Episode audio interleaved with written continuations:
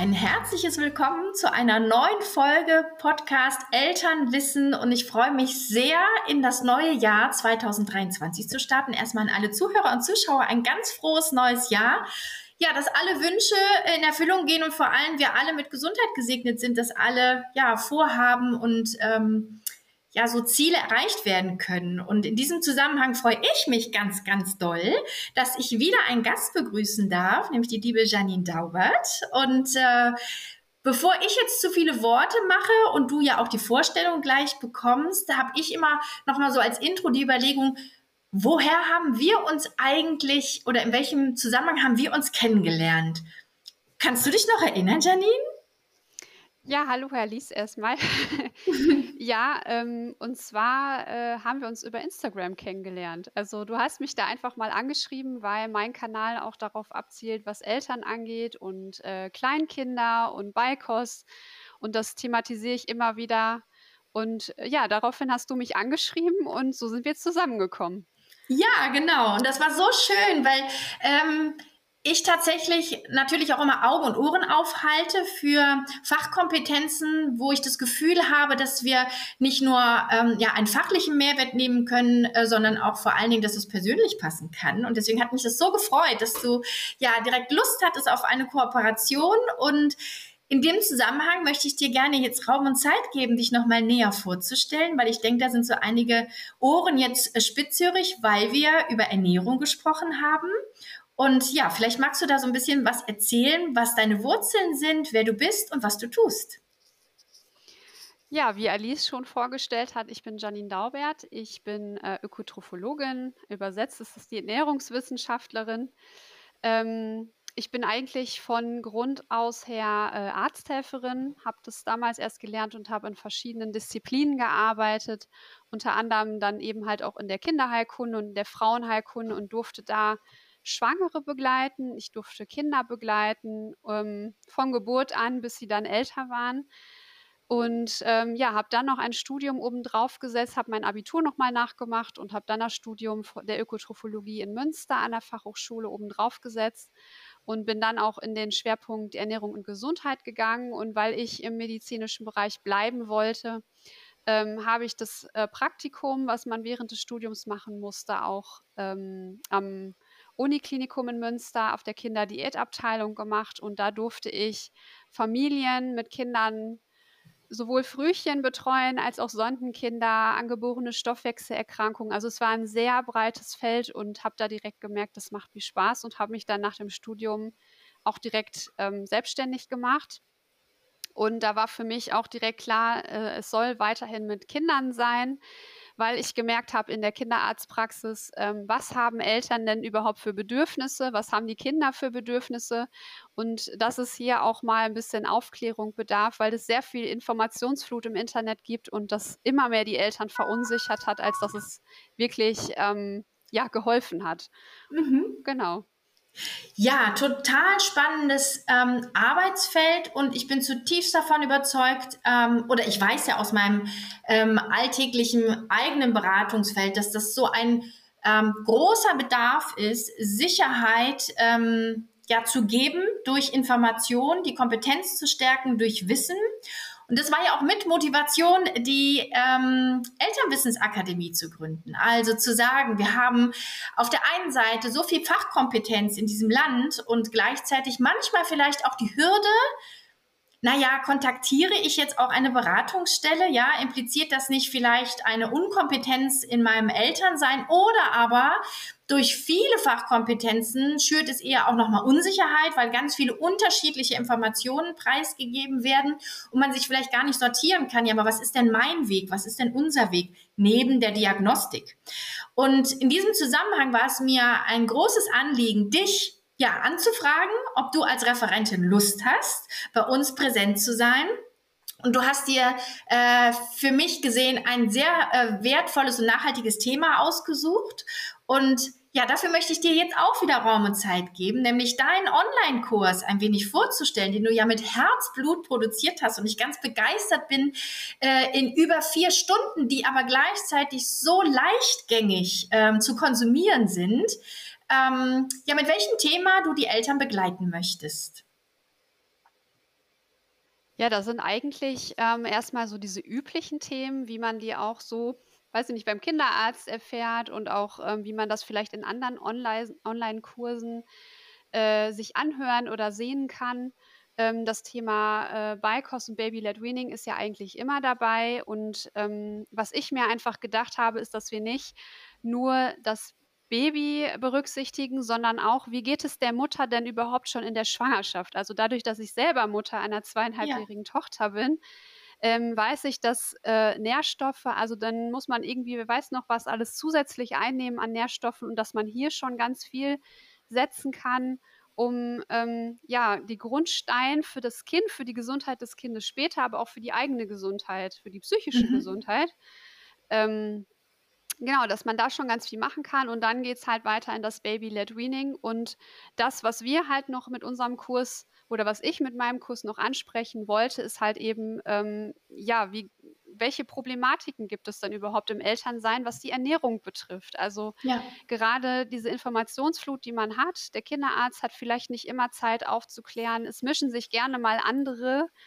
in nicht nur die Erziehung, sondern auch in die Ernährung des Kindes ein. Und das soll auch in dem Kurs nochmal thematisiert werden, um auch einfach ein bisschen Druck aus der ganzen Geschichte zu nehmen. Ja. Ja, genau. Und das fand ich auch vom Aufbau her ganz wunderbar gelöst, weil du gehst ja darauf ein, also hinsichtlich der Ernährung ähm, zur Stillzeit und im Wochenbett, ja, also tatsächlich auch ähm, mal den Blickwinkel oder die Perspektive auf die Mutter gesetzt, welche Voraussetzungen braucht denn auch die Mutter nicht nur für eine Stillbeziehung, die möglichst interventionsfrei und reibungslos sich ähm, ja entwickeln darf. Ja, also welche Voraussetzungen kann ich schaffen als Mutter durch die Ernährung, damit es ähm, hier und da vielleicht keine Stolpersteine gibt und wie die Ernährung auch auf ähm, ja, die Psychologie ähm, Einfluss nimmt, wenn wir über Schlafmangel sprechen, wenn wir über gesunde Ernährung und das Nervensystem sprechen, ja, was unser Stressmanagement angeht. Und das, ähm, und das obliegt ja tatsächlich auch fast täglich in meinen Begleitungen die Erkenntnis, dass die Mütter sich vergessen. Ja, dass sie vergessen zu essen, vergessen zu trinken, weil der ganze Fokus auf dem Baby liegt, was ja in der Regel auch richtig ist, aber wir sind ja im System Familie und so bedarf es auch die Berücksichtigung aller Bedürfnisse. Und das finde ich sehr, sehr abgeholt in deinem Thema, wie du es aufgestellt hast. Und du hast ähm, die Ressourcen, wie gesagt, eben schon angesprochen. Auf die Allergieprävention gehst du noch ein. Da sind wir jetzt wieder bei dem Kind. Magst du da vielleicht ein bisschen was zu erzählen? Weil das ist ja oftmals vielleicht eine Sorge bei Eltern. Genau, also ich gehe halt ähm, auch während der Stillzeit, weil da auch immer wieder gesagt wird, man kann da schon was machen. Ähm, oder man soll als Mutter bestimmte Dinge weglassen, weil es irgendwie zur Allergieförderung beiträgt. Also auch das wird da halt nochmal angesprochen. Ähm, zum Beispiel, wie ist das mit Milch? Gibt es gibt ja auch Kinder, die kein Milcheiweiß vertragen. Wie verhält man sich dann da als Mutter? Mhm. Ähm, weil als, beim Kinderarzt bekommt man gerne mal einen Flyer in die Hand gedrückt und dann muss man im Internet googeln oder die Broschüre lesen und das ist leider nicht immer ganz so einfach getan, wie es da gesagt wird. Und es geht hinterher auch nochmal ähm, um das Kind, also beim Baby-led Weaning und bei, ähm, bei der Breikost. Ähm, was sollte man da beachten? Was sind so die aktuellen Empfehlungen? Ähm, das heißt, da habe ich für, für die äh, Teilnehmer auch nochmal ganz frisch aufgearbeitet, was gibt es gerade die, für die aktuellen mhm. Erkenntnisse, ähm, was die Allergieprävention angeht. Und die ja. Daten hole ich mir natürlich vom ähm, Deutschen Institut für Kinderernährung, aber auch vom Deutschen Allergie- und Asthmabund. Und das habe ich für die Teilnehmer einfach nochmal ganz ähm, schön zusammengefasst, dass äh, man da nicht nochmal irgendwo nachlesen muss. Ja, super. Ja, weil darauf kommt es äh, nämlich auch gerade uns an, die wir ja die Kurse auch über die App anbieten. Das heißt, alltagstauglich auf den Punkt mal eben abrufbar. Ja, also wir alle haben im Grunde ich würde sagen, wir haben schon die Zeit, aber wir setzen sie anders. Äh, das heißt, wir möchten es dem Leben anpassen und die Zeitfenster, die sich dann frei ergeben, im besten Fall auch für eine Me-Time zu gönnen und vielleicht nicht für einen Fachvortrag, weil dementsprechend ähm, da auch nochmal das so abzurunden. Es sind wirklich evidenzbasierte, fachkundige Informationen, die vermittelt werden, aber so, dass es auch wirklich in den Alltag passt ähm, und kein Studium bedarf. Genau. Und das ist es auch oft, was ja die Differenzierung schwer macht. Ja, also dass wenn man an Fachkräfte äh, gerät und ähm, da sind wir ja absolut äh, verbunden und weisen auch weiter. Ja, also es geht ja darum, ähm, ja wirklich die passenden Informationen ganz individuell für sich persönlich zu bekommen. Und da finde ich, hast du einen sehr leichtgängigen Weg gefunden, als Fachkraft das zu vermitteln. Und gleichzeitig abrunden fand ich es auch sehr schön im Kurs, dass du nochmal auf das Familienleben eingehst. Also tatsächlich auch, wie sieht es denn aus mit den Routinen? Wie kann man es denn machen, dass man äh, sich gesund ernährt? Ja, auch wenn Geschwisterkinder da sind, wenn bestimmte ähm, Rituale sich vielleicht anbieten, vielleicht auch verändert zu werden, ja, damit es besser passt in den Alltag. Das fand ich sehr, sehr lebensnah, wie du das dargestellt hast. Und was ich nochmal ganz verbindend fand, war äh, die Haltung. Also, dass du auch nochmal die Kompetenz stärkst, zu hinterfragen und auch die eigene Ernährung dahingehend auszurichten, dass es ganz individuell passt. Das fand ich auch nochmal sehr schön. Und ich glaube, das ist auch mit ein großes, eine große Säule bei dir in den Präsenzberatungen in deiner Praxis, oder? Genau, also das, äh, bei mir kommen die äh, Schwangeren, bei mir kommen die Babys und auch dann äh, in der Stillzeit. Ähm, das heißt, für mich ist erstmal wichtig, ähm, geht es der Mutter gut, geht es dem Kind gut, was hat das Kind für ein Bedürfnis und nicht, was sagen Oma, Opa, Tante, Onkel, sondern für mich ist äh, wichtig, dass es den Eltern im Familienalltag gut geht und dass jeder mit der Rolle, die er da erfüllt, auch zufrieden ist. Also und dass es nicht dazu irgendwelchen Konsens kommt ähm, und dass dieses Wissen einfach, was, womit muss ich die Eltern da abholen, habe ich einfach aus meinen äh, Gastvorträgen, die ich in den Kindergärten halte. Und da komme ich halt mit vielen Eltern zusammen, die mir dann gesagt haben, äh, das ist nicht immer ganz so einfach mit Familie und äh, wenn dann noch jemand anderes dazukommt und dann seine Meinung dazu gibt, dann auch wirklich seine eigene Meinung zu vertreten und da wirklich dann auch bei sich zu bleiben. Mhm, genau. Und jetzt hattest du gerade schon einen kleinen Ausflug gemacht, weil das wäre nämlich so meine nächste Frage.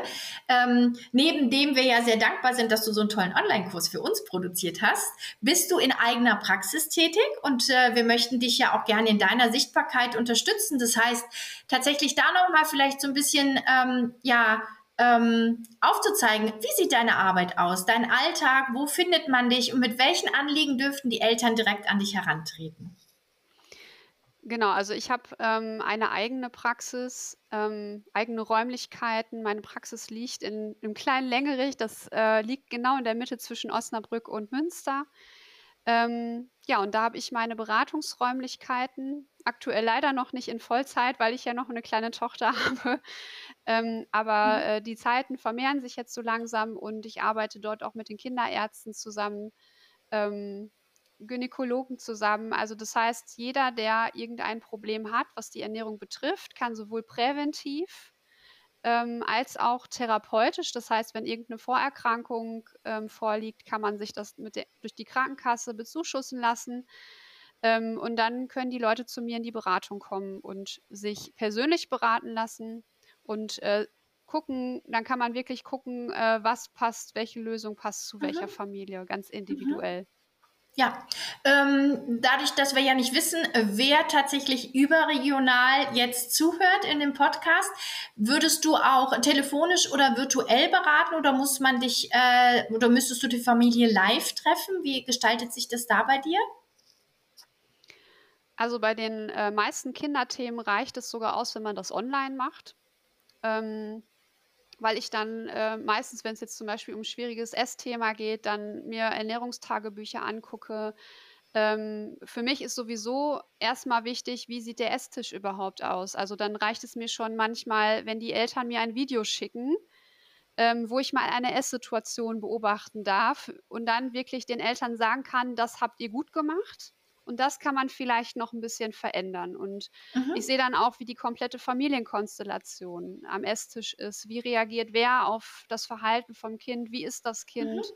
Was macht das Kind? Und vielleicht auch noch mal eine Kommunikation ähm, oder ja, einen Kommunikationsweg den Eltern mitzugeben. Wie kommuniziert dein Kind denn überhaupt mit dir? Und da die Eltern so ein bisschen wach wacher zu machen mhm. mit dem Blick, ähm, wie kannst du deine Kommunikation zwischen dir und deinem Kind verbessern? Ja, wunderbar. Ja, genau. Und das finde ich äh, einen ganz tollen Ansatz in der Form, wenn wir über die nonverbale Kommunikation sprechen innerhalb des Familiensystems, ja, feinfühlig zu werden füreinander.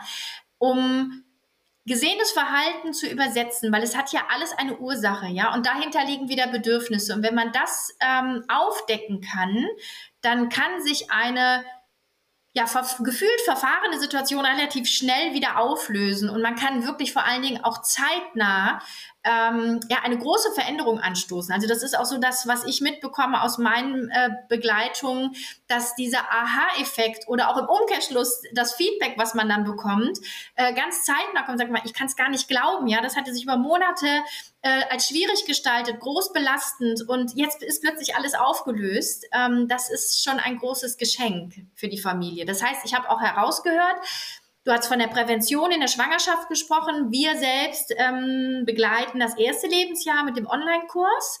Das heißt, darüber hinaus begleitest du die Familien bis zu welchem Alter? Ist das begrenzt?